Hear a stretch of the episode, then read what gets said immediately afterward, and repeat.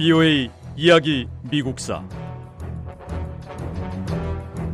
제 49부. 존 F 케네디 대통령 시대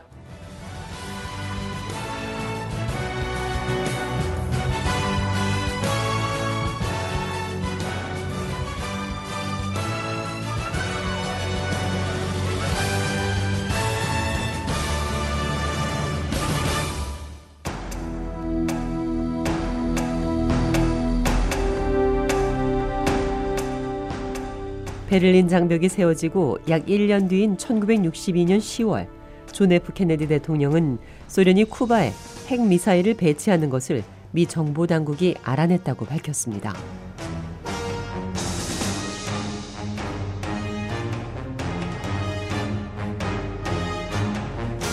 이 1962년 당시는 미국과 소련이 극심한 군비 경쟁을 벌일 때였습니다. 미국은 대륙간 탄도 미사일 능력에서 소련을 훨씬 앞서고 있었고 멀리서도 소련을 공격할 수 있는 능력이 있었습니다.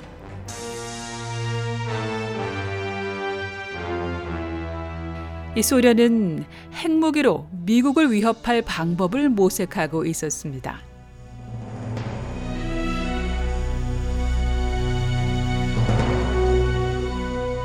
이런 상황에서 소련 지도자 니키타 후르쇼프 서기장은 동맹국인 쿠바에 장거리 핵미사일과 병력을 배치하기로 하고 1962년 여름 비밀리에 이 계획을 진행했습니다.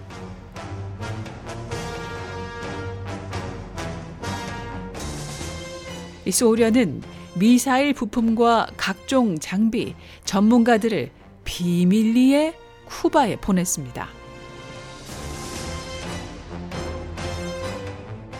쿠바 현지에서 미사일 기지 건설 공사가 시작됐습니다. 그런데 그해 가을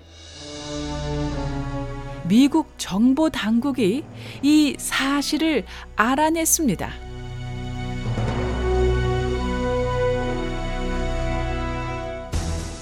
1962년 10월 14일 이 미국의 고공 첩보기가 쿠바에 건설 중이던 미사일 기지와 부품을 운반하는 선박 등의 사진을 촬영하면서 소련의 쿠바 핵미사일 배치 계획이 세상에 드러났습니다.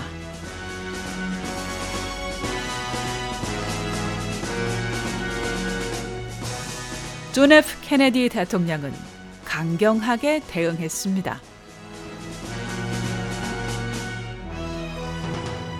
케네디 대통령은 핵 전쟁 위험을 무릅쓰고라도 소련의 행동을 무력으로 저지해야 할지 고민했습니다.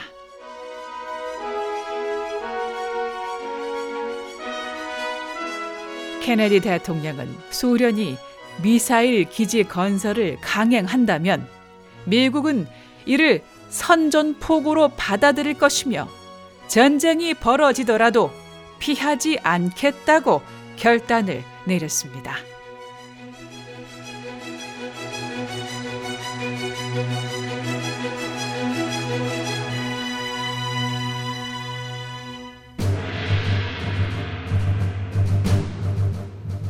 존 F 케네디 대통령의 강경한 대처 방안 중 하나는 미국 함정을 쿠바 영해로 파견하는 것이었습니다.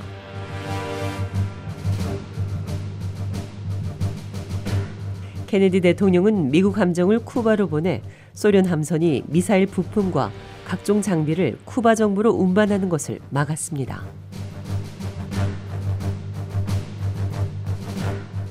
존 F 케네디 대통령은 미군의 전투 준비 태세를 발령하고 항공모함 8척을 포함해서 대규모 함대를 집결시켜 쿠바의 모든 영해를 봉쇄했습니다.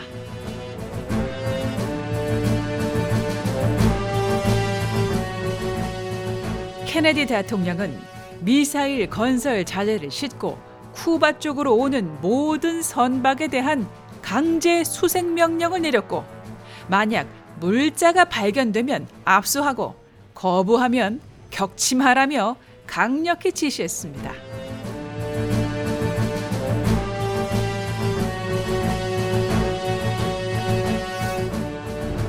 소련 지도자 니키타 후르쇼프 서기장은 미국의 쿠바 봉쇄를 강력히 비난하고 나섰습니다.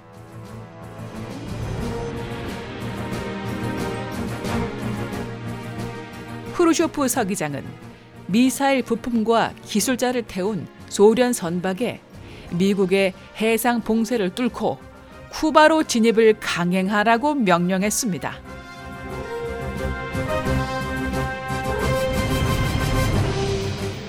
미국과 소련의 대립으로 전 세계는 핵전쟁의 불안에 떨면서 긴장 상태에 빠졌습니다.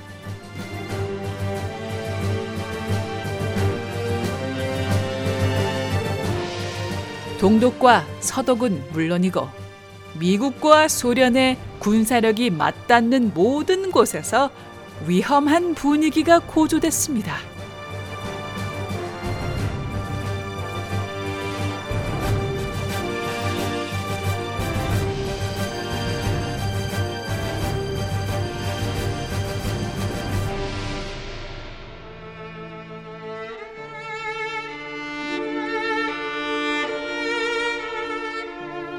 존 F 케네디 대통령은 텔레비전으로 중계된 연설을 통해 미국인들에게 상황의 심각성을 언급했습니다.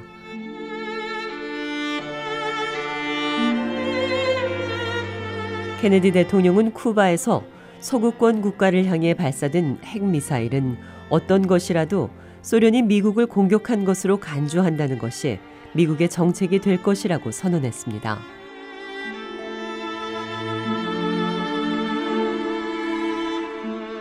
케네디 대통령의 텔레비전 연설을 통해 상황의 심각성이 전해지자 전 세계는 긴장 상태에 빠졌습니다.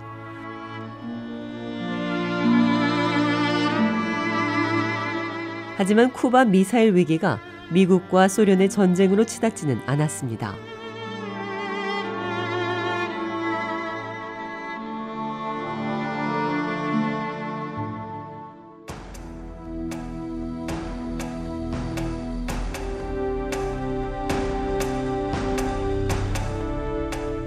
미국과 소련이 정면으로 대치하는 상황이 2주 동안 계속됐습니다.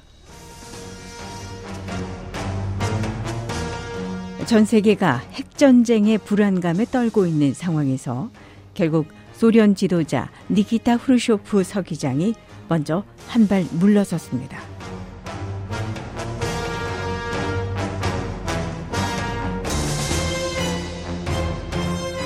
쿠바 미사일 기지 건설 사실이 폭로된 지 12일 만인 10월 26일.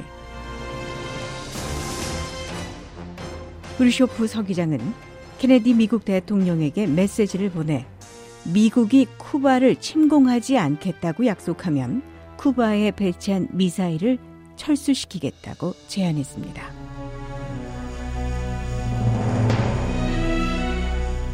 미사일 부품을 싣고 쿠바로 향하던 소련 선박들이 방향을 바꾸고 되돌아갔습니다. 케네디 대통령은 소련이 쿠바에 배치한 미사일을 철수시키고 쿠바에서 새로운 미사일을 건설하지 않는다면 미국은 쿠바를 침공하지 않겠다고 약속했습니다.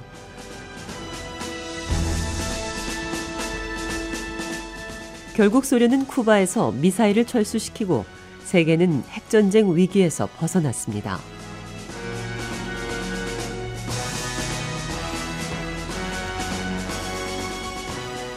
하지만 미국과 소련은 서로를 비난하고 세계 다른 나라들의 영향력을 행사하며 냉전을 계속 이어갔습니다.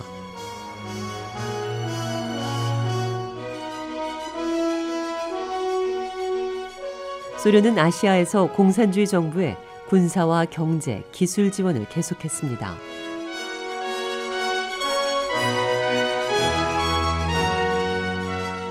비오의 이야기 미국사 이 내용은 다음 시간에 계속됩니다.